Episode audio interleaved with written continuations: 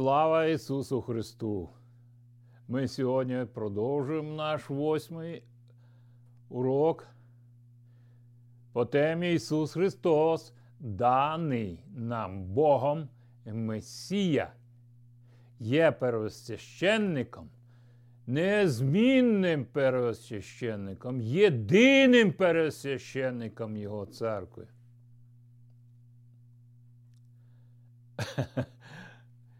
Це той пересвященник, який достойний прийняти чашу Господню, бо Він її надав в своїй крові. Аллилуйя! Це те, що ми маємо від цього первосвященника,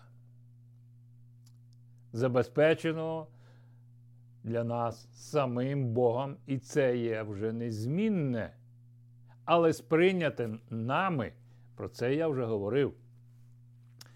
Ну, за цей час, поки я готувався до цієї передачі, Дух Святий нагадував мені багато речей про те, що він робив в моєму житті самого раннього дитинства. Я вже казав, що я був охрещений Духом Святим з самого раннього дитинства. Але в своєму розумі я не розумів, що це таке аж до 33 років, поки я не почав читати Біблію. То перший час, коли Біблія стала доступна в моєму житті під час розпаду Радянського Союзу, це дуже довга історія. Є дуже багато споменів, бо Дух Святий, він, задача його одна з того, щоб нагадати вам все те, що Ісус Христос говорив ті слова. І в Дусі Святому я чув ті слова, які я потім читав в Біблії. Вони приходили в мій розум, в моє розуміння, але повноти Євангелія, всього картини, того, що зробив Бог, звершив Бог для всього людства та персонально в моєму житті, воно ще не відображалося.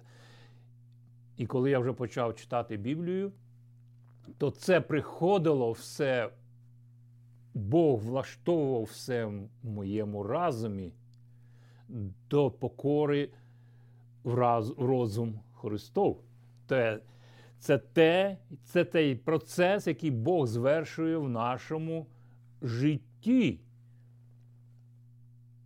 Я також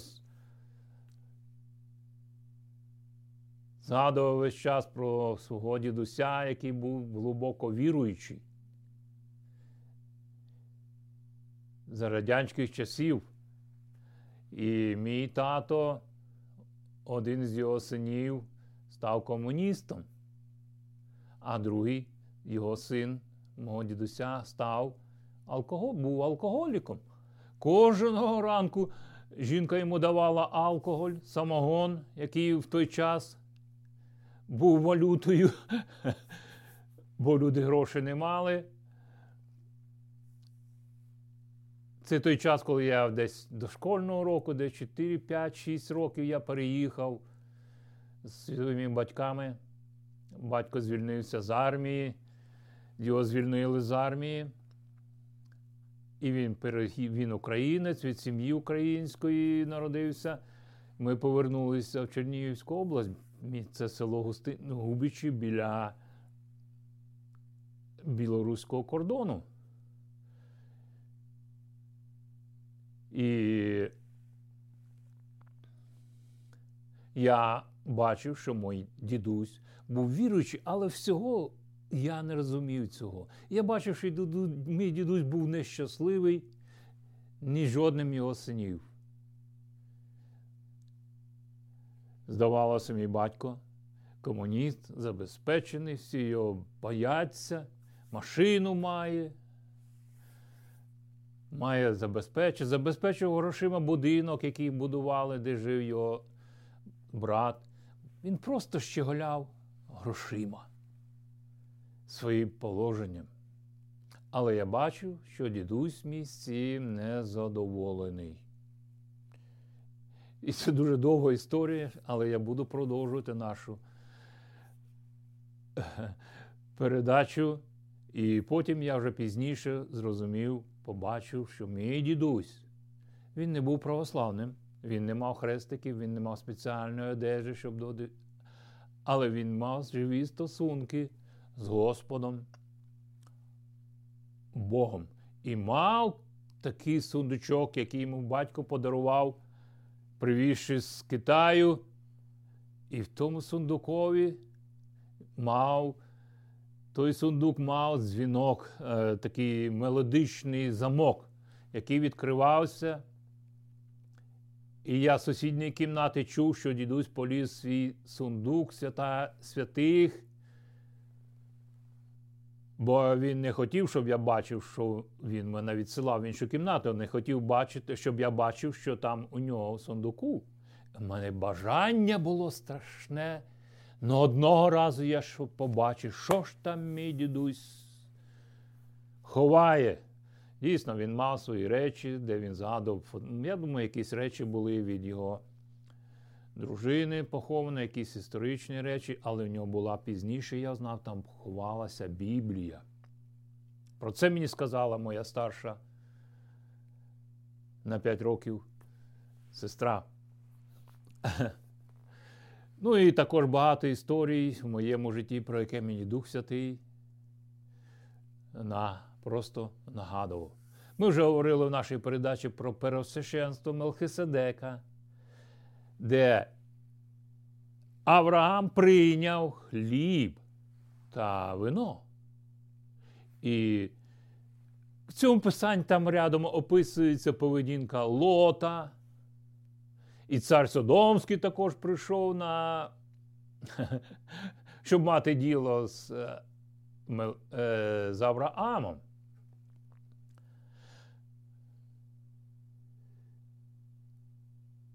Але Писання потім пізніше каже: не впивайтесь вином, але сповняйтеся Духом Святим. Також ми будемо говорити про іроду, хитра лисиця яка руйнує виноградник. Одного разу Ісус Христос сказав: ідіть, скажіть іроду, лисиці цій, що я роблю і буду далі робити. Бо Ірод почав уже, вбивши Іоанна Хрестителя і за дочки своєї дружини, щоб догодити їй, вбиває Іоанна Хрестителя, виконуючи бажання дочки своєї дружини, де в стосунках мав гріх. І коли я читав це я до цього читав із старого Писання, коли Ахав, нечестивий цар, хотів забрати виноградник. На Вуфея, і в нього не виходило нічого на просту просто робити це, як на його розуміння було зділку. Цю, але нечистива жінка. Єлізавель, яка потім ще в книзі Откровення згадується цей дух нечистивий. І вона намовила його, навчила, як забрати цей, хитрістю забрати цей виноградник у Навуфея. Ми також можемо говорити, я вже трошки говорив про Кану Галилейську, де Ісус Христос перетворив воду у вино. Бо чашу вина перша повинна була взяти наречена. Це також ми будемо говорити про ці речі в наших подальших передачах. І, можливо, це є підготовка до цього. І Господь Бог нам дав віру, щоб ми могли вірою Божою надою, забезпечене самим Богом в Його слові, очікування від лози, яку Він насадив. Про це ми будемо читати в Євангелії від Іоанна в 15 розділі. І також Ісус Христос сказав, ви іудеям, які вірували, іудеям, які, яким зустрічався, Він каже, ви досліджуєте Писання, а воно свідчить про мене. Також він попереджав своїх участь серед закваски фарисейської, садокейської. І так, тема сьогодні нашої, нашого уроку, як Ісус Христос говорив і вчив її про виноградну лозу, яку отець його насадив. І це слухали всі фарисеї, садукеї. Ну, всі люди, хто були в храмі, бо це відбувалося напередодні Пасхи цих подій, які відбувалися перед Пасхою, і на самій Пасхі, і осхоплення, і, і так далі. Де Ісус просто заявляє зразу: Я є істинна виноградна лоза. І я просто чув голос Духа Святого і сказав, що це не є притча, це є ствердження, яке торкалося ще тому, коли Бог відкрився Моїсею. Я є, хто я є, і з цим іменем Мойсей іди і звільни народ мій. І ми продовжуємо читати. Я перше е, Євангелія від Іоанна, 15 розділ, перший вірш. Я є правдива виноградина, а отець мій виноградар. Усяку галузку в мене, що плоду не приносить, він відтинає, але всяку, що плід родить, обчищає її, щоб рясніше родила. Через слово, що я вам говорив, ви вже чисті. Перебувайте в мені, а я в вас. Як та вітка не може вродити плоду сама з собою себе, коли не позостанеться на виноградині, так і ви, як в мені перебувати, перебувати не будете. Я також пам'ятаю той момент, коли Ісус Христос омивав ноги Петрові. Це також відноситься до цього місця писання. Ми в передачах торкнемося цього.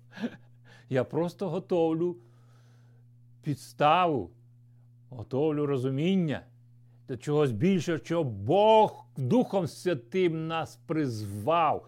І що Він хоче здійснити через нас? Зусиллями.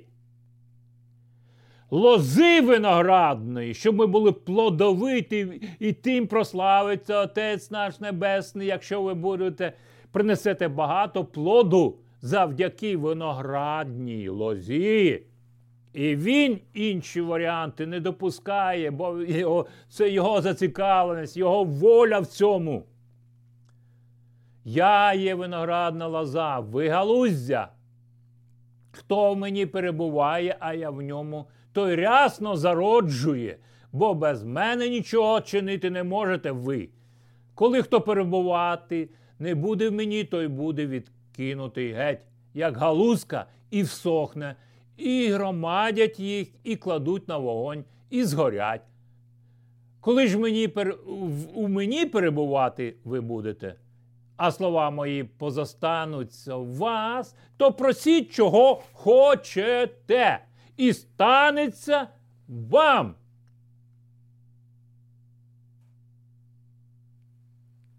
Отець мій прославиться в тому, що якщо рясно родите і будете учні мої.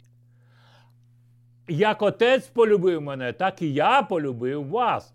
Перебувайте в любові моїй. І так притчі, далі, які ми будемо розглядати, і це ствердження Ісуса Христа. Я є.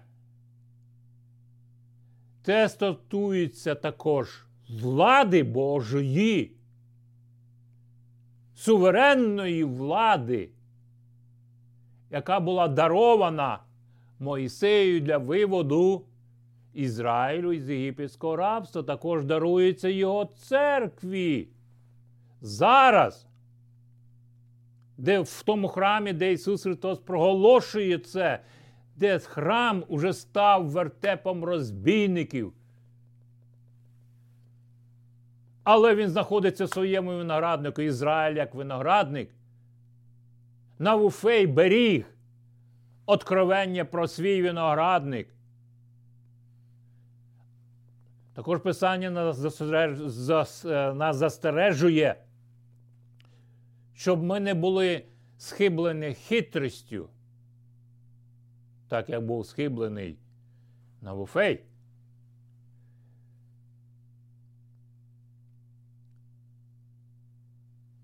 Цариця Єлізавель, вона підняла всю інформацію про мужа Божого Навуфея в усіх джерелах, засобах масової інформації і передала це і лідерам, щоб вони возвеличили Навуфея. А потім одне слово лисиця. Прийшло виноградник. І вона намовила людей. Ну, це для іншого разу. Ми продовжуємо. Це я вам говорив, щоб радість моя була у вас, і щоб повна була ваша радість. Оце моя заповідь, щоб любили один одного ви, як я вас полюбив. Немає інших стандартів в цьому світові, ніж любов Божа до нас. Ніхто більшої любові не має на ту, як хто свою душу поклав би за друзів своїх. Ви, друзі мої, якщо чините все, що я вам заповідую, я вже більше не буду раба, рабами вас звати, бо й не відає раб, що пан його чинить. О, як це потребує пояснення. А вас назвав друзями. Я, бо я вам об'явив усе те, що почув від мого Отця. Це прямі слова Бога Отця в Його храмі. І там слухає не тільки фарисеї, садокеї і інші люди, там слухає Бог. По-перше, Бог Отець дав йому ці слова. До цього часу він був на Оливковій горі і молився. Не ви мене вибрали, але я вибрав вас і вас настановив, щоб шли ви і приносили плід, щоб плід ваш зостався, щоб дав вам отець. Чого тільки попросите в ім'я моє? Це я вам заповідую, щоб любили один одного ви. Коли вас світ ненавидить, знайте, що мене він зненавидів перше за вас В цьому нема нічого новому. Коли б ви з світу були цього, то своє світ любив би. А що ви не з світу, але я вас з світу обрав, тому світ вас ненавидить. Пригадайте те слово, яке я вам сказав. Раб не більший за пана свого, як мене переслідували, то й вас переслідувати будуть.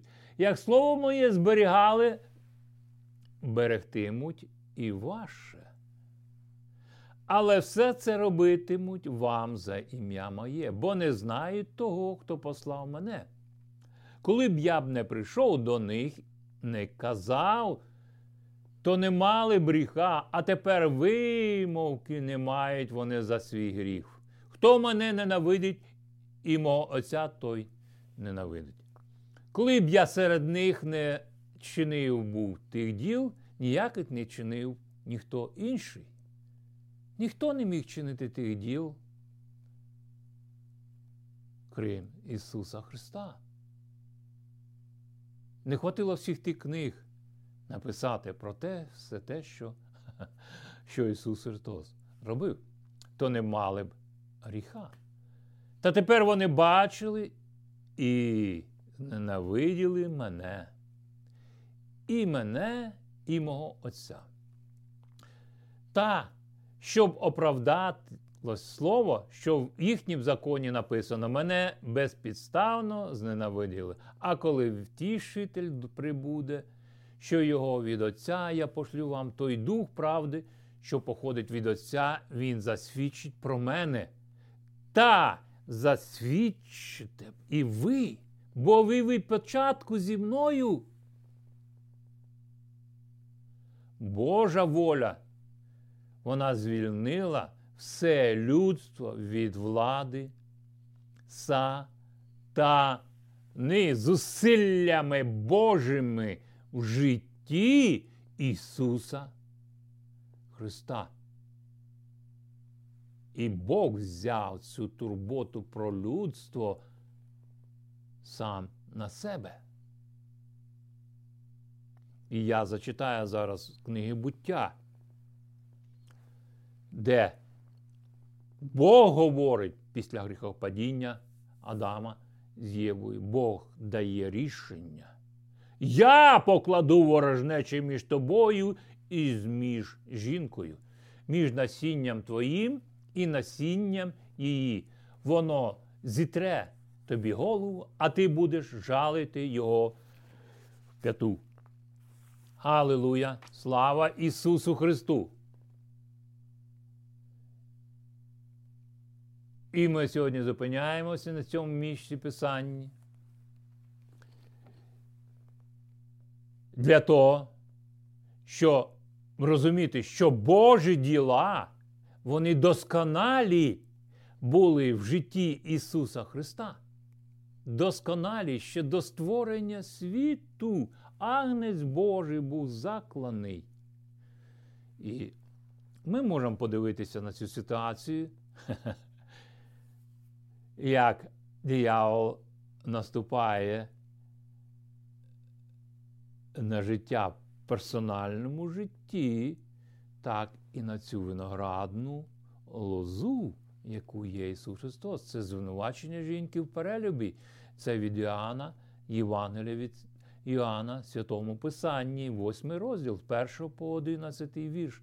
І це буде наступного раз, разу коли фарисеї привели жінку, і не тільки щоб обвинити її в перелюбі, а вони привели, щоб спокусити Ісуса хитрістю і погубити. Для них не було важко погубити цю жінку, але ціль була їх погубити Ісуса Христа. Це була спроба диявола згубити того, кого Бог насадив. І він сказав: ну хто із вас без гріха, ну перший киньте в неї камінь. І почали відходити з того місця, починаючи від старших і аж до менших, молодших. І він запитав жінки, а хто тебе осудив? Де ж ті люди, які тебе осудили? Ніхто тебе не засудив. Вона сказала, ніхто, Господи. І сказав їй Ісус. Не засуджую я тебе, іди собі, але більше не гріши. Слово, яке вона промовила, Господи, вона признала Його господарем свого життя, саме з крутних обставинах. І далі Ісус Христос повторює, говорить далі. Це ствердження, і знову Ісус промовив до них, кажучи, Євангелії, 8 розділ 12 по 20 вірш. І світло я, світло для світу. Хто йде вслід за мною, не буде ходити у темряві, але матиме світло життя. Фарисеї ж йому сказали, ти сам свідчиш про себе, ти свідоцтво, тим свідоцтво твоє неправдиве. Ісус відповів їм сказав, хоч і свідчу про себе я сам, та правдиве свідоцтво моє. Бо я знаю, звідкиля я прийшов і куди я йду. Ви ж не відаєте, звідкиля я приходжу і куди я йду. Ви за тілом судите. Я не суджу нікого. А коли я суджу, то правдивий мій суд, бо не сам я, а я за отець, що послав він за мене. І він так далі, і так далі. Якби ви знали мене, то й отця мого знали. Якби ви знали мене, пізнали мене як виноградну лозу, яку Бог насадив, то ви б знали і Бога Отця. Цю слова він говорив при скарбниці, у храмі навчаючи, і ніхто не схопив його, бо то ще не настала година його. І продовжуючи нашу передачу, я продовжую слова Ісуса Христа в притчі про робітників Його виноградник. Євангелія від Матвія, 20 розділ 1 по 16 вірш. Царство Боже подібно до господаря, який рано вранці вийшов, щоб наняти робітників на свій виноградник. Це є в Євангелії від Луки, 19 розділі, 13 вірш.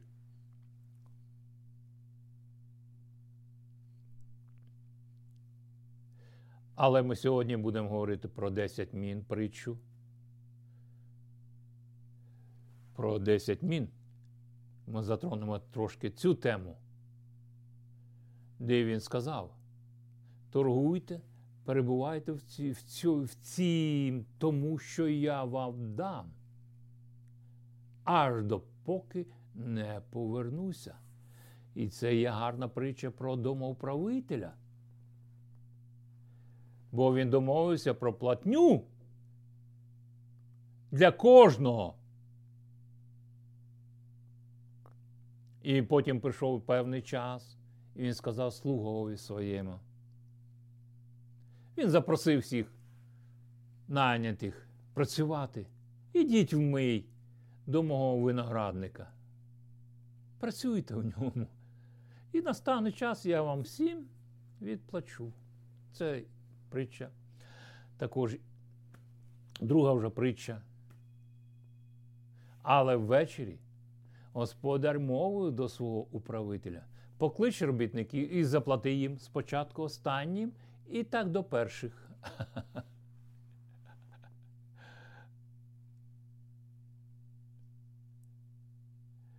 Він знав, з кого починати оплату. щоб охоронити свій, зберегти свій виноградник, який від неправильних працівників на своєму винограднику. Ну, почитаємо далі. Отже, всі наняті о п'ятій прийшли, одержали по динару. Коли ж перші підійшли, то думали, що одержать більше, але теж одержали по динарію кожний. Одержавши платню, вони почали дорікати, кажучи, ці останні працювали лише годину, а ти зрівняв їх із нами. Ми ж працювали весь день і весь день зносили в тому і спеку. Нам так важко було в твоєму винограднику.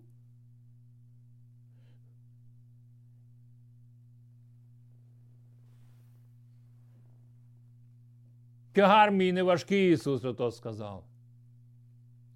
І відповів одному з них власник винограднику: Друже, я не ображаю тебе. Хіба ти не погодився працювати за один динар? Візьмі своє і йди додому. Я ж хочу дати цьому останньому стільки, скільки й тобі. Чи я не можу робити так, як я вважаю за потрібне, за тим, що належить мені? Може, й ти задриш, що я щедрий? Отак і в Царстві Небесному. Останні будуть першими, а перші останніми. І Ісус продовжує. Євангелію від Матфія, 21 розділ, 33 по 46 вірш. Також Євангелія від Марка, це є в 12 розділі. Лука, Євангелія від Луки, 20 розділ. Послухайте ще одну притчу. Був собі один чоловік, який посадив виноградник. Навколо нього поставив огорожу, викопав яму для давильні і звів башту. Потім здав виноградник в оренду та й поїхав собі мандрувати. Як настала пора, він послав слуг до виноградарів про свою частину врожаю. Але орендарі схопили їх, одного побили, другого вбили, а ще одного закидали камінням. Ще раз господар послав слуг своїх, та вже більше, ніж уперше, але з тими вчинили так само. Нарешті послав він до них свого сина, міркуючи, вони неодмінно поважатимуть сина мого. Це остання надія була для цих працівників нечестивих в його винограднику. Та, побачивши господаревого сина, орендари сказали одне одному, це спадкоємець. Давайте в'ємо його, та й спадщина буде наша. Вони досконало знали, хто це.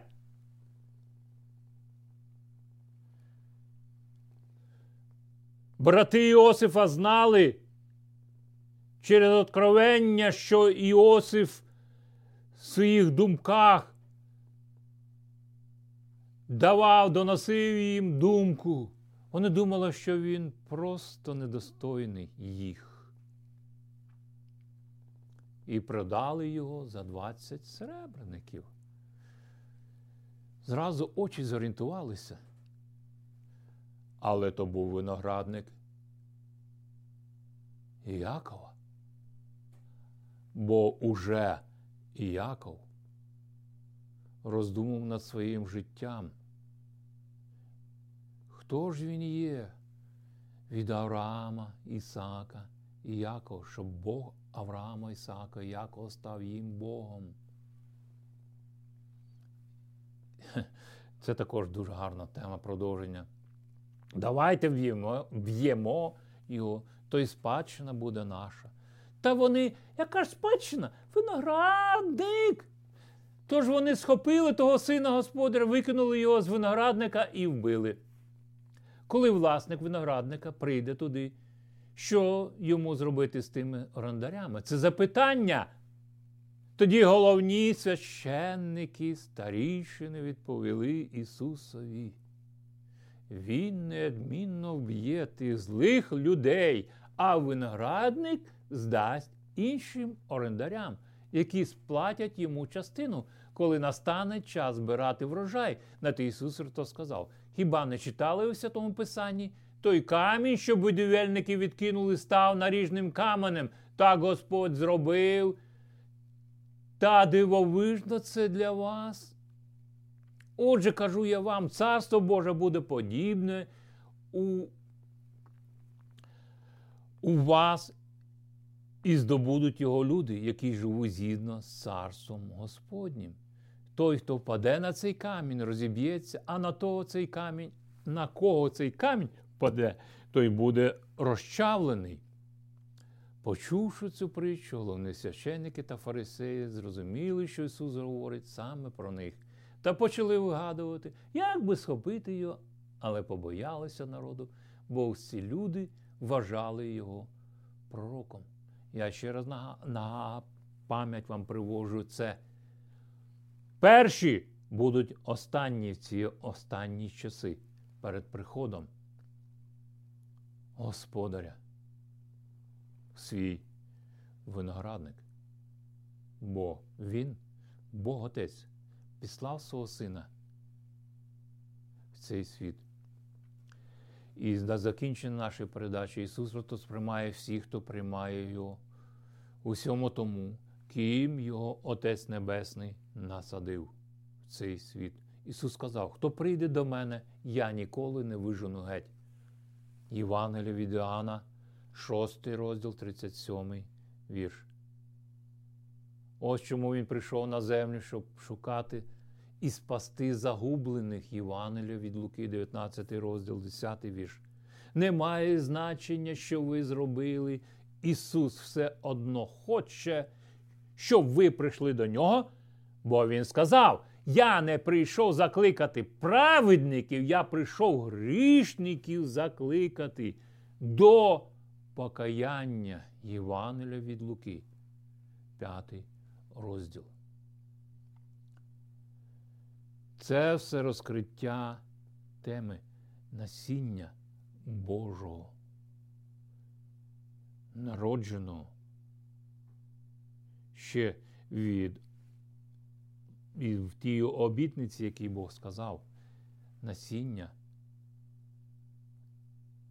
жінки буде вразити тебе в голову, поражати повністю неможливо.